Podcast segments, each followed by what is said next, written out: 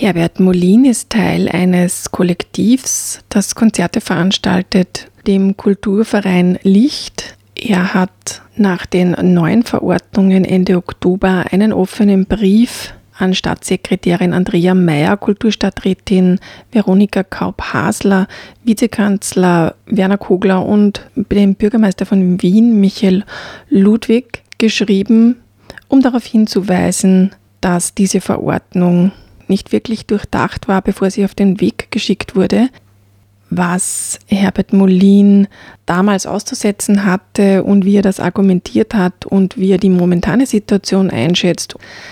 All das hören Sie jetzt im Interview.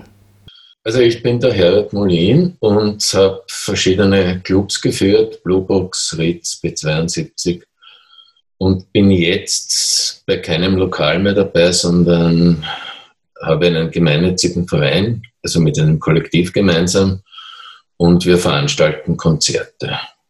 Und ihr habt vor einigen Wochen, nämlich genau noch vor diesem jetzigen Teil-Lockdown, den wir jetzt gerade haben, mhm. hat es ähm, Verschärfungsmaßnahmen gegeben von der Bundesregierung, eben wieder um Corona-Infektionszahlen äh, irgendwie ein bisschen zu bremsen.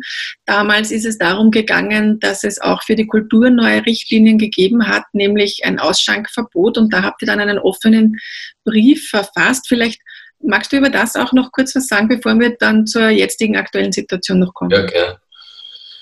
Ja, es war eine, eine etwas bizarre Situation. Also es hat zum Beispiel ein Lokal wie, sagen wir jetzt einmal das Chelsea in Wien als Beispiel genannt. Bei einem Konzert, wenn es ein Konzert veranstaltet hat, dann konnte es keine Getränke ausschenken. Hingegen veranstaltete es das Konzert nicht, konnte es Tische aufstellen und sehr wohl Getränke ausschenken und zwar sogar an Menschen ohne Maske. Beim Konzert hätten ja die Menschen Abstand halten und Maske tragen müssen. Und das schien mir irgendwie insgesamt nicht sehr stimmig zu sein. Und deshalb habe ich diesen offenen Brief geschrieben. Ich habe tatsächlich auch Antworten dazu bekommen, man glaubt es nicht. Mhm. Zwar, ich habe ihn an, an, vier Leute geschrieben, an die Kulturstadträtin Kaup Hasler, an den Vizekanzler Werner Kogler, an die Kulturstaatssekretärin, an die Andrea Mayer und an den Bürgermeister von Wien. Von allen außer dem Bürgermeister habe ich Antworten bekommen und sie gaben mir eigentlich alle recht.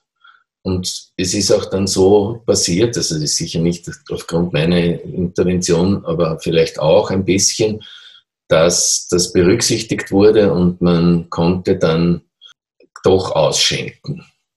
Mhm. Und zwar irgendwie hat es da zwar schon komische Maßnahmen noch gegeben, es sollte das, die Veranstaltung zumindest drei Stunden dauern oder so irgendwas. Auf jeden Fall, man konnte das dann machen und wir haben auch so veranstaltet. Inzwischen kann man ja leider gar nicht mehr veranstalten und so ist die Situation. Vielleicht bevor wir eben über die jetzige Situation noch kurz reden, ähm, es kann ja sein, dass das wieder kommt. Es kann ja sein, dass wieder was gelockert wird und wieder was verschärft wird. Wir wissen es ja nicht, wie es weitergehen wird die nächsten Monate. Wie schätzt du denn das ein? Bist du nachsichtig und sagst, naja, das erleben wir alle das erste Mal und deswegen passieren halt solche ähm, vielleicht dubiosen Verordnungen, die dann wieder gerade gerückt werden müssen? Oder sagst du, nein, vorausschauende Politik sollte anders gehen? So kann man nicht umgehen mit einem wichtigen Sektor und wahrscheinlich ist in anderen Sektoren vielleicht auch nicht anders. Naja, ich denke mir, also ich meine, ich bin kein Mediziner oder sonst irgendwas, ich meine, ich denke mir, man muss wohl irgendwelche Maßnahmen ergreifen, wenn die Zahlen so hoch sind wie jetzt. Also das will ich nicht in Abrede stellen. Was ich nicht mag, ist, wenn die Dinge unverhältnismäßig sind und verschiedene Bereiche ungleich behandelt werden. Also so wie jetzt zum Beispiel, dass sich die Leute irgendwie in Einkaufszentren niederrennen oder ganz bizarr zum Beispiel in Wien gibt es ja den Eislaufverein, das ist eine Einzelsportart und das sind tausende Menschen, die einzeln auf diesem Eis herumrennen. Also es wird an viele Dinge wird offensichtlich nicht gedacht. An, bei manchen Dingen wie beim Eislaufverein verstehe ich es, weil es ein, ein, ein Einzelfenomen ist und man kann nicht an alles denken. Dass hingegen sämtliche Kirchen aufgesperrt werden und äh, die in den Einkaufszentren die Leute sich benehmen können, wie immer sie wollen und dass aber dann Kulturstätten zugesperrt werden, das sehe ich eigentlich überhaupt nicht ein. Wenn jetzt ein totaler Lockdown vielleicht kommt, wer weiß es, vielleicht ab Samstag oder so, dann wird man fast gar nichts mehr machen dürfen, außer einkaufen gehen. Dann finde ich das zwar schade, aber verstehe es. Was ich nicht verstehe, ist eine absolute Ungleichbehandlung verschiedener Dinge. Glaubst du, das hat auch damit zu tun, also einerseits natürlich geht es um die Wirtschaft, schon klar, aber äh, warum jetzt quasi der Handel offen hat, ähm, aber auf der anderen Seite hat es ja so den Eindruck gemacht, kurz mal, dass das Partyfeiern die, die, die große Problematik darstellt, gerade mit mhm. äh, dem, dass man es nicht mehr in den Griff bekommt. Hast du das so wahrgenommen auch? Denkst du, das war da jetzt irgendwie eine sinnvolle Maßnahme? Hätte man das anders machen können? Das war überhaupt keine sinnvolle Maßnahme. Und zwar aus dem einen Grund, offizielle Partys in Clubs gibt es nicht mehr schon seit einem halben Jahr. Diese inoffiziellen, illegalen Partys, das kann man wie alle illegalen Dinge auf dieser Welt, kann man die irgendwie versuchen zuzusperren. Wenn es verboten ist, dann darf es nicht sein und dann sollen sie halt schauen, dass sie diese illegalen Partys, dass es die nicht mehr gibt. Hingegen, worüber ich schrieb, das ist ja nur eine Nische. Also ich meine, ich, ich maße mir nicht an, über die Kultur im Gesamten zu sprechen. Aber diese Nische, in der ich mich auskenne, wie was weiß ich, also kleinere Musikveranstaltungen und so weiter, das wurde ja den, den Verordnungen gemäß durchgeführt.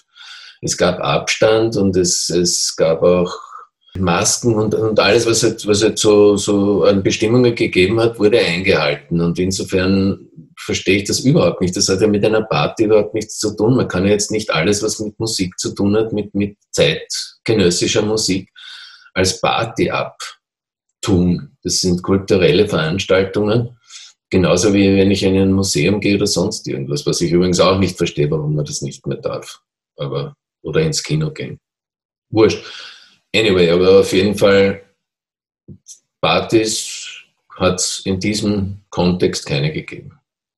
Wie ich hörte, wird nicht morgen, sondern übermorgen gibt es neue Verordnungen. Die wissen wir alle nicht, wie sie gehen.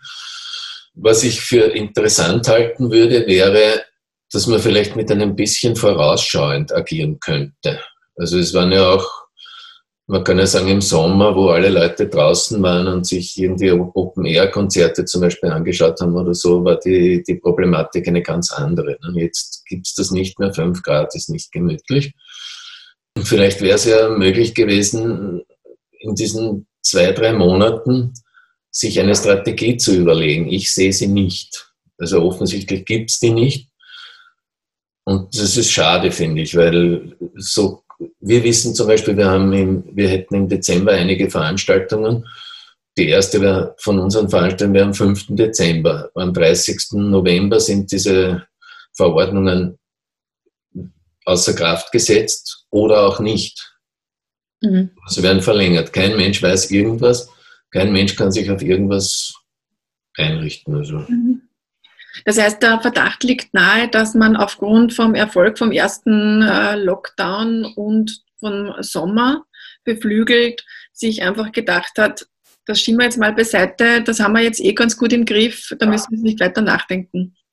Mir scheint so, aber obwohl ja jeder gesagt hat, jeder, also von, von irgendwelchen Spezialisten über Politiker bis jeden Mensch, der mitdenken kann, dass es natürlich im Herbst, wenn sich alles nach innen verlagert, die Zahlen steigen werden. Also das hat ja jeder gewusst. Es hat nur keiner gewusst, wann. Und wenn Sie jetzt alle sagen, es ist schon im September so arg geworden, das haben wir uns aber nicht gedacht, dann denke ich mir, man hätte sich eine Strategie ausdenken können mit Zahlen zum Beispiel. Also weiß ich nicht, wie viele Leute in der Intensivstation oder wie viele Leute täglich angesteckt, irgendwas. Und dann hätte man sagen können, wenn diese Zahlen überschritten werden, dann passiert das und das. Das hätte man auch öffentlich machen können, wobei ich jetzt kurz ein, einwerfen muss, was mir irrsinnig auf die Nerven geht, ist der Werner Kogler, der dann sagt, oder der, der, der Gesundheitsminister war es, glaube ich, der dann gesagt hat, wir haben viel in der Schublade. Dann fragt ihn der Interviewer, was könnte denn das sein? Und sagt, das sage ich nicht. So stelle ich mir in einer Demokratie Politik nicht vor. Also ich hätte gern gewusst, was haben Sie so in der Schublade?